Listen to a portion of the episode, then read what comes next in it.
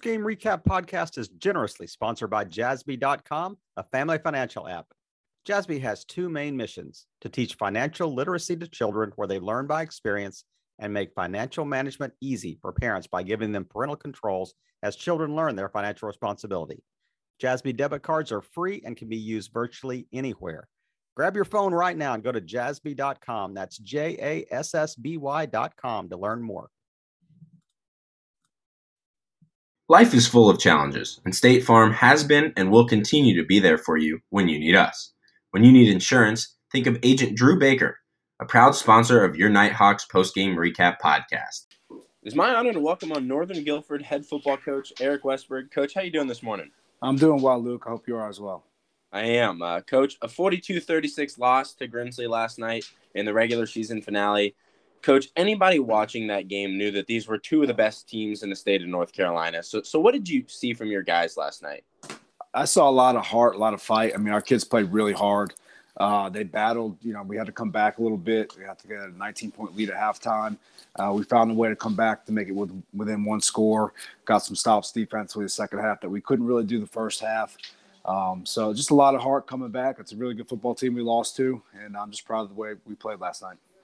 Awesome. Well, the Whirlies found the scoreboard first with a 48 yard run and then a 21 yard touchdown pass to finish yeah. off the drive. Uh, yeah. Just two game minutes later, um, Jack Mercer got in the end zone himself on a QB keeper after a missed extra point, 7 6 the score. But, but after those two possessions, what did you kind of feel like you expected from this game? Uh, yeah, I, I, most you know I expected it to be an offensive game. To be honest with you, you know both offenses are very similar. Um, and, and, that's kind of what it ended up being.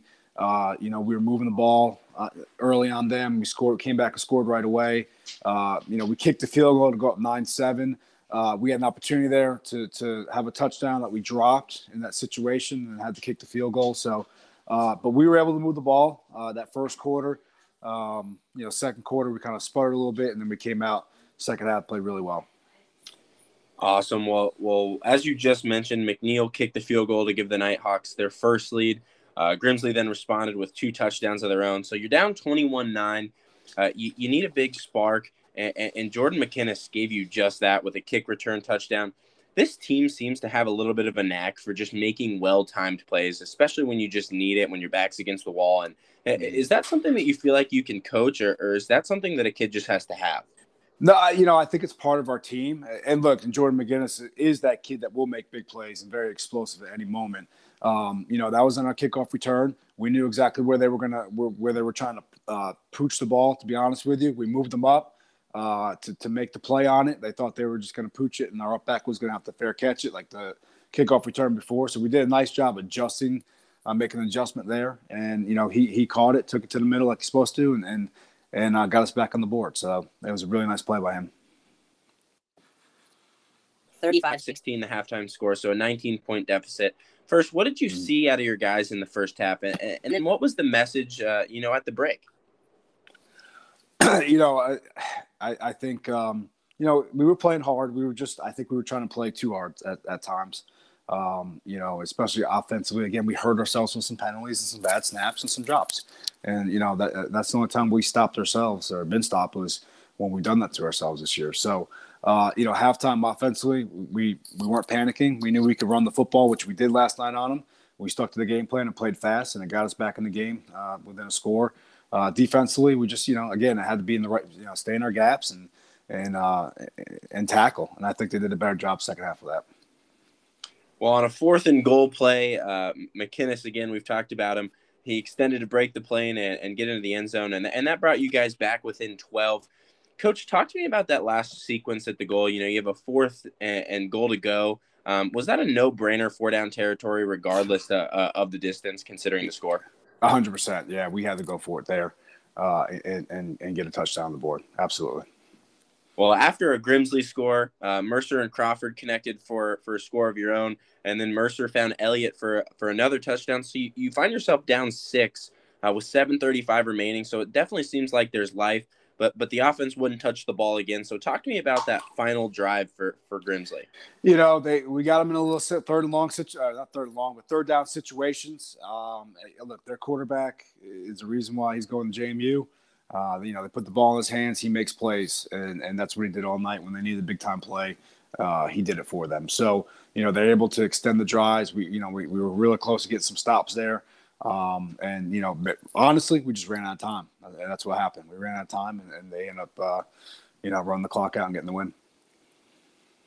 To me, like the offense really got going late in that ball game for you guys, and and, and if you would have found the ball, I, I think that um, you likely would have gotten in the end zone. Is that kind of like what you feel like the offense really settled in late? Yes, I, I, feel like we could probably score anytime we wanted to last second half. You know, I, felt like it is that we played extremely fast, up tempo. Uh, they got three really good D linemen, but they're big, um, and you know we, we had them moving all night. So uh, I felt like that we we did a very good job offensively, uh, except for the second quarter where we hurt ourselves uh, and sticking to the game plan what we wanted to do. Okay, well, it was a back and forth affair. Ultimately, not following your guys' direction. But but what do you feel like this team can can take away from last night's contest?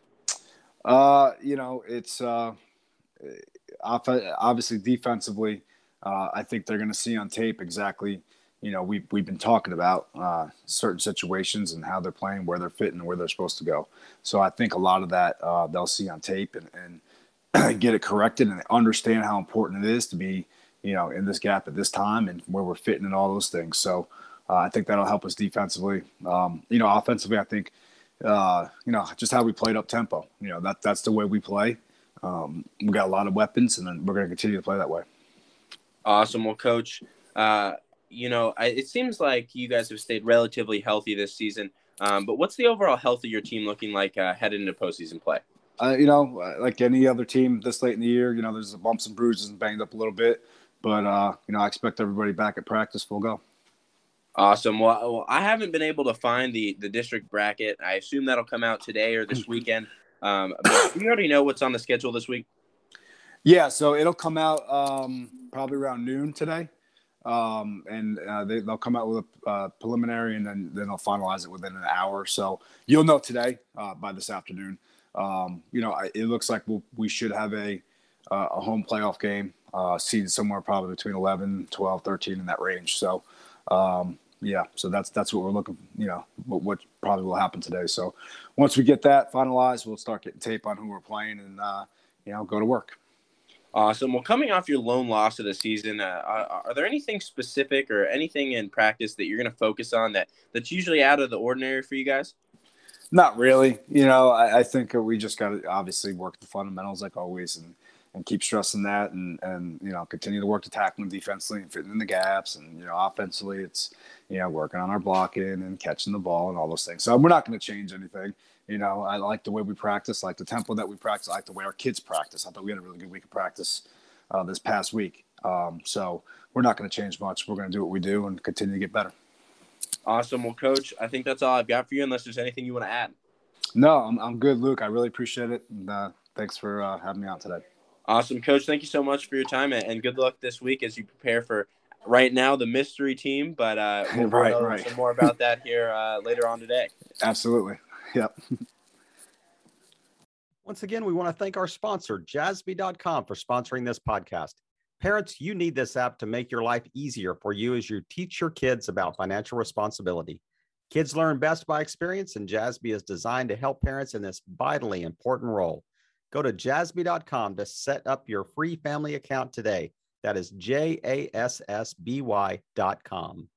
As you have seen every weekend, State Farm and football are the perfect match. That is another reason that agent Drew Baker has chosen to sponsor your Nighthawks postgame recap podcast all season long. Like a good neighbor, State Farm is there.